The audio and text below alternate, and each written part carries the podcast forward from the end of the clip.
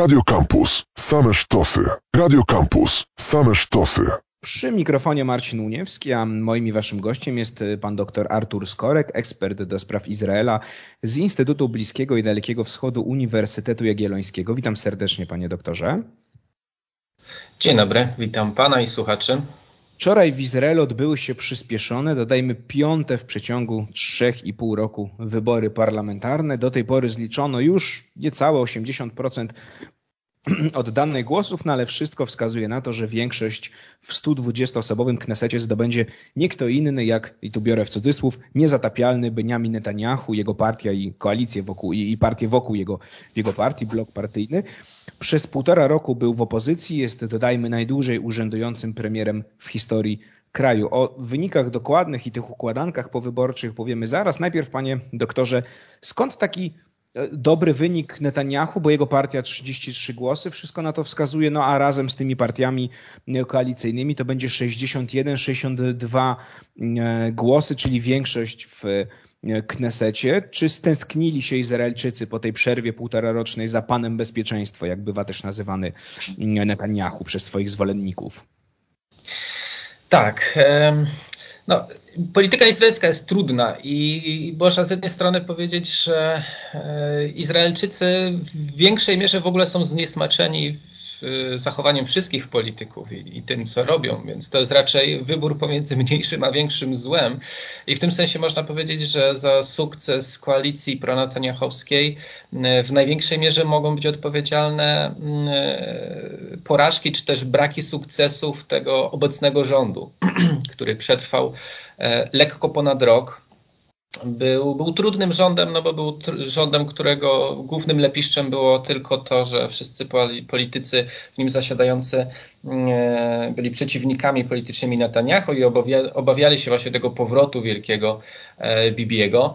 Mm, no właśnie, ale to wiązało się z tymi obciążeniami i z tym, że mm, medialnie nie wyglądało to najlepiej. I oczywiście, że pojawiały się liczne sytuacje, w których ten rząd mógł być krytykowany, no i Benjamin Netanyahu e, nie oszczędził żadnej takiej okazji, żeby taką e, krytykę wystosować. No bo jeśli ma się rząd, który łączy polityków e, arabskich i żydowskich, świeckich i religijnych, nacjonalistycznych i liberalnych, bo, bo przecież tak była to układanka rządowa, no to jest oczywiste, że nie można usatysfakcjonować elektoratu tak zróżnicowanych partii.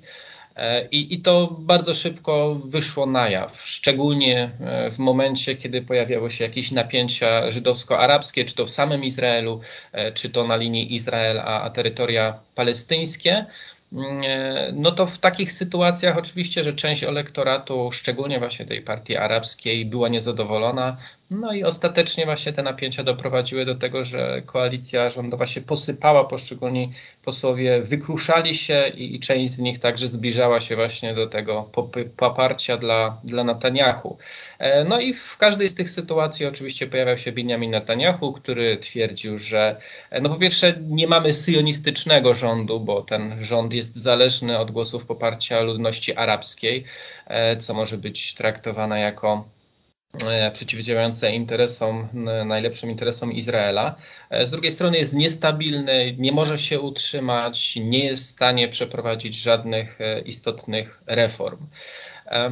Druga rzecz, że, że właśnie te ugrupowania antynataniachowskie były bardzo podzielone wewnętrznie i, i, dlatego prawdopodobnie część z nich przynajmniej nie dostanie się w ogóle do parlamentu, bo nie przekroczą e, progu wyborczego, co było bardzo kluczowe właśnie dla uzyskania większości przez e, te partie, które od początku twierdziły, że tą koalicję z Netanyahu chcą tworzyć. No a do tego należy na pewno dodać, że no sam Netanyahu tak jak był, tak i pozostał bardzo sprawnym e, politykiem e, i zarówno na tej niwie wewnętrznej udało mu się na przykład doprowadzić do zjednoczenia e, tego swojego głównego partnera politycznego, czyli tego, tej nacjonalistycznej frakcji religijnego sionizmu. W poprzednich wyborach religijno-sionistyczne ugrupowanie zawsze szły podzielone i część z nich nie dostawała się e, do Knesetu i przez to ta, ta prawicowa koalicja była osłabiana. Teraz także dzięki Netanyahu udało się stworzyć jedną listę wyborczą religijnego sionizmu, gdzie no, cała plejada z różnym natężeniem ekstremistycznych polityków e, połączyła siły, no i stanie się prawdopodobnie najważniejszym partnerem koalicyjnym e, dla Netanyahu. Właśnie, jaki Też... to będzie rząd, hmm? panie, jaki to będzie rząd, panie doktorze? No bo tak jak powiedziałem, 33 głosy Likud razem z tymi partiami, o których właśnie pan powiedział, to będzie najprawdopodobniej 61-62 głosy, czyli jak na realia izraelskie w miarę stabilna większość, bez takiej potrzeby budowania ogromnej koalicji, dokoptowywania jakichś takich, czy sklecania takich małych partii.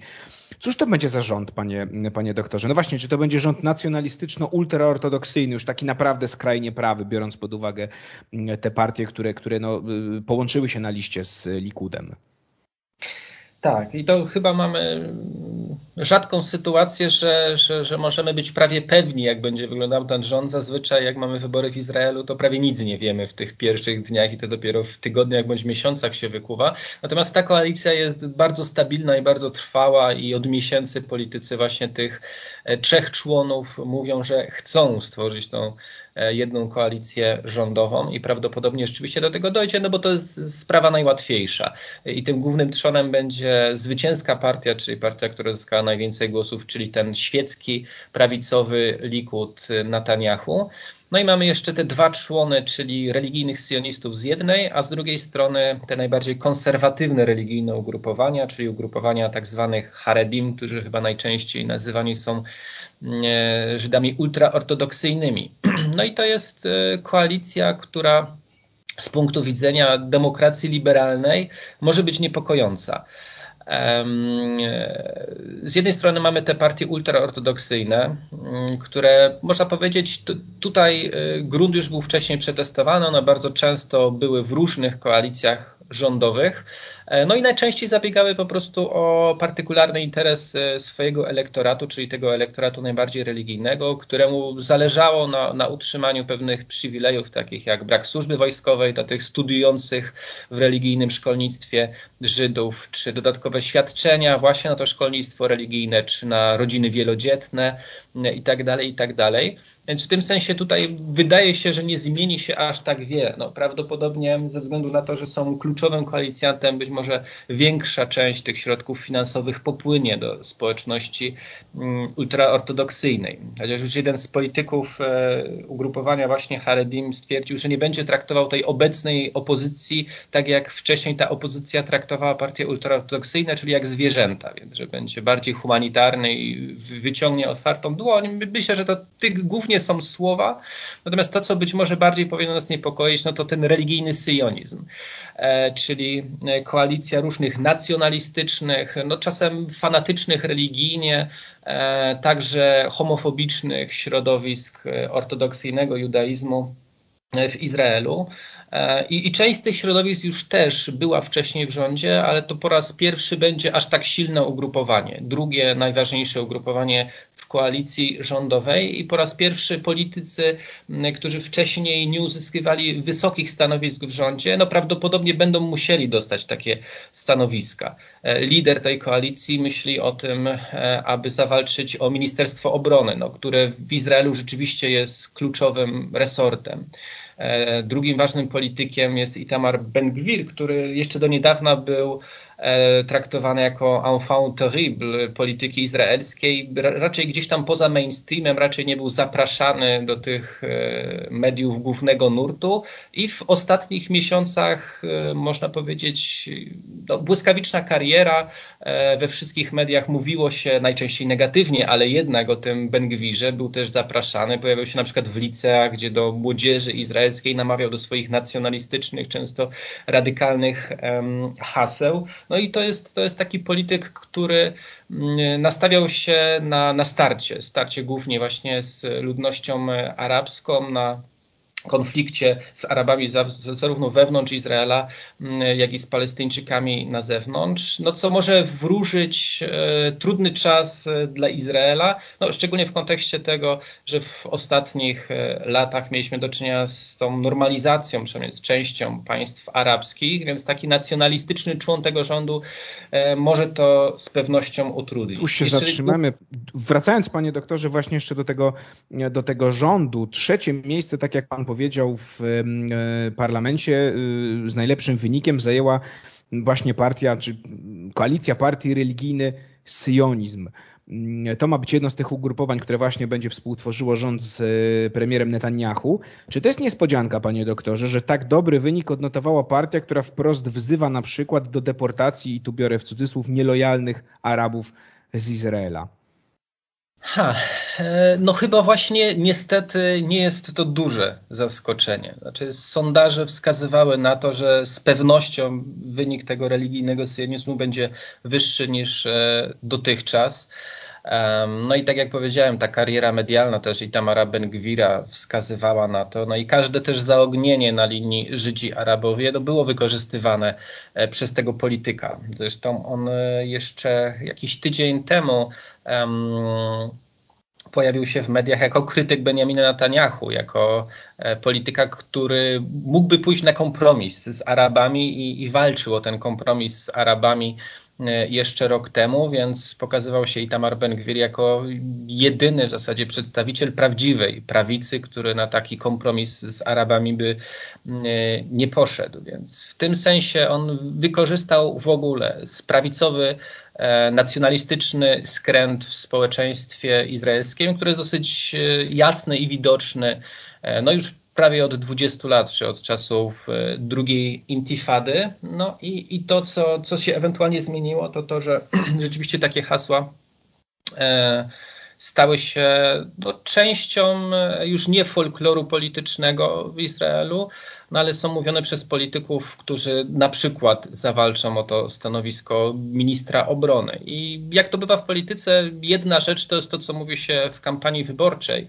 E, to te hasła dotyczące usunięcia nielojalnych obywateli Izraela, czyli w domyśle Arabów, to oczywiście to też nie jest coś, co jest wpisane do platformy wyborczej tych partii. To były hasła, które pojawiały się w ustach niektórych polityków i domyślamy się, że to może być nawet mainstream wśród tych polityków ale też trudno wyobrazić sobie, aby tego typu hasła zostały zrealizowane. Na pewno będzie zaostrzenie tej polityki wobec ludności arabskiej. Być może tu, gdzie dojdzie to, to, co będzie większym przełomem i, i być może tutaj będą bardziej skuteczni ci radykałowie religijno-sionistyczni, to jest kwestia e, porządku wewnętrznego w Izraelu związanego z sądownictwem, bo to jest jedno z też najważniejszych punktów spornych pomiędzy partiami, czyli na ile ma być Sąd Najwyższy czy prokurator generalny niezależnymi ciałami, które mają gwarantować e, liberalność demokracji izraelskiej, czyli mają gwarantować te indywidualne prawa człowieka.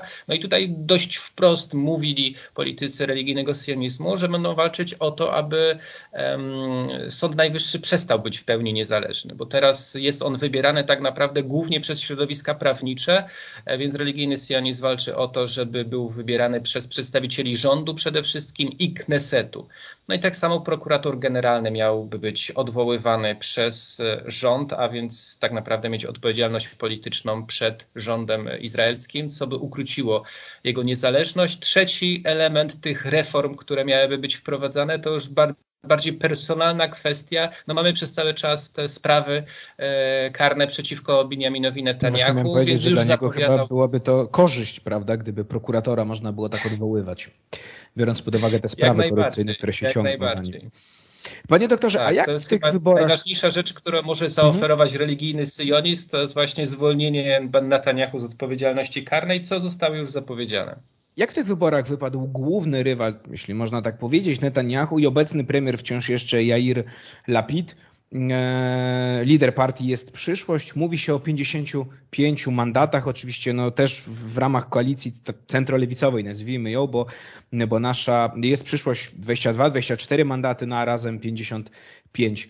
Czy to jest ogromna porażka, czy czy jednak biorąc pod uwagę, jaki to był trudny rząd, w którym Lapid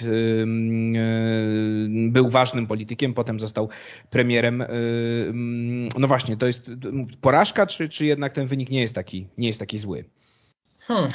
Z punktu widzenia prywatnego Jaira Lapida e, wynik jest całkiem dobry. E, o tyle, że Jesh Atid, czyli jest przyszłość, nigdy wcześniej nie uzyskała tak wysokiego wyniku. No tak, teraz drugie miejsce też... w parlamencie, jeśli tak jeśli to się sprawdzi.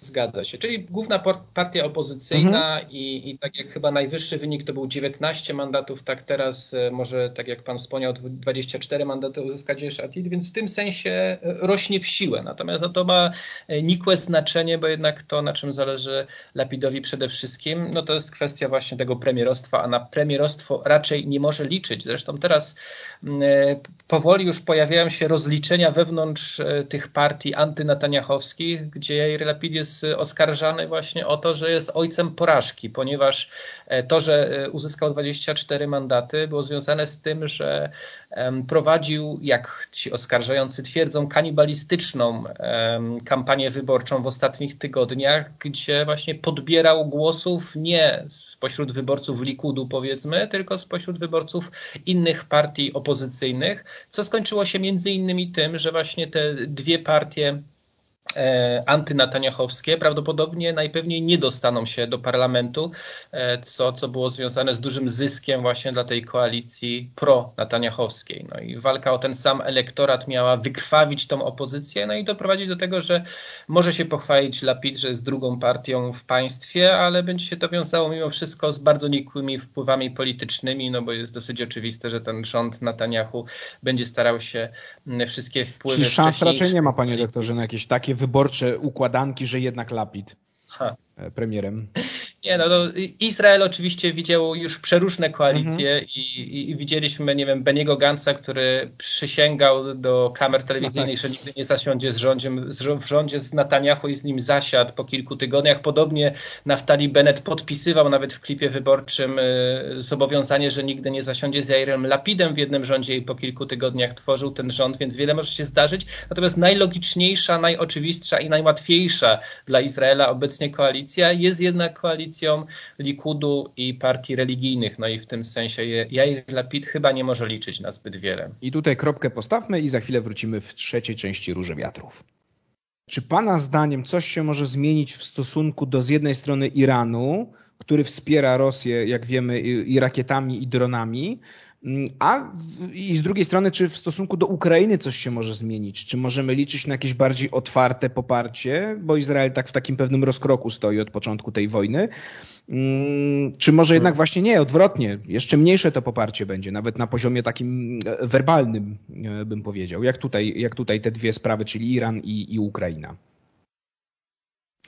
Tak, to znaczy z jednej strony z pewnością można powiedzieć, że jak spojrzymy na wypowiedzi Benjamina Netanyahu i w ogóle jego działalność polityczną sprzed kilku lat, to wydawałoby się, że jego rys proputinowski E, może wziąć górę teraz.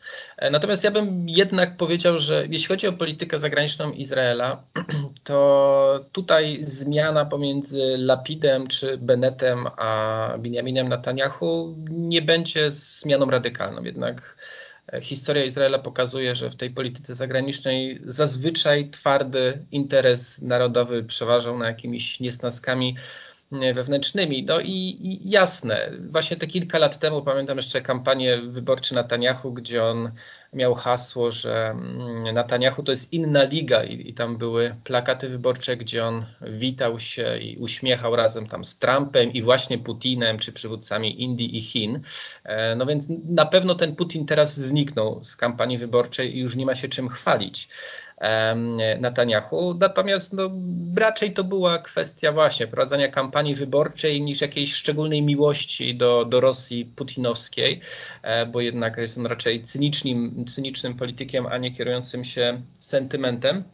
Więc w tym sensie nie widziałbym tutaj szczególnego zwrotu. I tak jak pan powiedział, e, no Izrael po pierwsze prowadził e, dyplomację, która mówiła o, o tym, że, że wspiera tą, tą kwestię ukraińską bez ostrej krytyki Rosji i bez istotnego zaangażowania militarnego, co być może jest kwestią kluczową. I nieco zaczęło się to zmieniać obecnie już zarządów e, Lapida i, i być może ten lekki zwrot zostanie utrzymany, ale znowuż e, rewolucji bym tutaj nie przewidywał i takiego zwrotu o 180 stopni raczej bym e, nie przewidywał, no bo jednak interesy Izraela nie są na Ukrainie na pierwszym miejscu, a taka przykra rzeczywistość polityczna, że Izrael zawsze ze swoimi interesami podążał. Więc to, co się być może istotniejszego zmieniło, to nie ta zmiana e, rządów, tylko to, że Rosjanie wycofują się, choćby z Syrii, militarnie. Więc te systemy radarowe i przeciwlotnicze S-300, które były umieszczone w Syrii, no, trafiają teraz na, na front ukraiński i w tym sensie być może Izrael czuje większą swobodę do tego, żeby poprzeć ten, e, sprawę ukraińską także transferem broni, ale na razie mówiło się raczej o systemach radarowych mhm. niż systemach już stricte A Iran, panie doktorze, jeszcze krótko bym prosił, czy tu jakieś zaostrzenie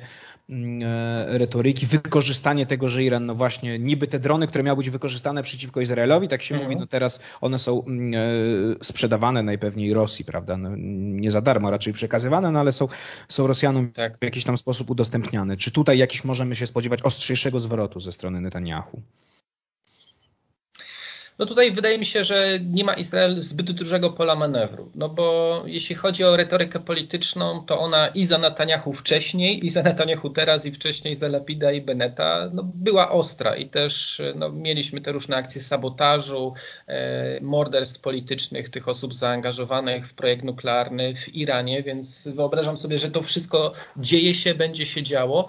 E, natomiast no, to, co ewentualnie jest poza tą dotychczasową polityką, no to jest interwencja zbrojna. I, i, i tutaj nie sądzę, żeby Izrael mógł się na to poważyć i to, co byłoby konieczne do takiej interwencji, to jednak zgoda i poparcie Stanów Zjednoczonych, a wydaje się, że ten nowy rząd może mieć trudniejsze relacje ze swoim partnerem amerykańskim, no bo już dochodziły przecieki z administracji Joe Bidena, że uwzględnianie takich polityków, ekstremistów religijnych jak Itamar Ben-Gvir w nowym rządzie izraelskim, no będzie rodzić napięcia e, i z pewnością e, Stany Zjednoczone będą bardziej otwarte wobec tego nowego, bardziej radykalnego rządu izraelskiego niż były wobec e, rządu. No na pewno Trump byłby lepszym prezydentem dla Netanyahu, gdyby tak mógł wybierać. Kończymy, panie doktorze. Tutaj stawiamy kropkę. Doktor Artur Skorek, ekspert do spraw Izraela z Instytutu Bliskiego i Dalekiego Wschodu Uniwersytetu Jagiellońskiego. Bardzo panu dziękuję za rozmowę. Dziękuję serdecznie za zaproszenie i ciekawą rozmowę. To była Róża Wiatrów, ja się nazywam Marcin Uniewski, a my się oczywiście słyszymy w środę za tydzień. Radio Campus. Same sztosy.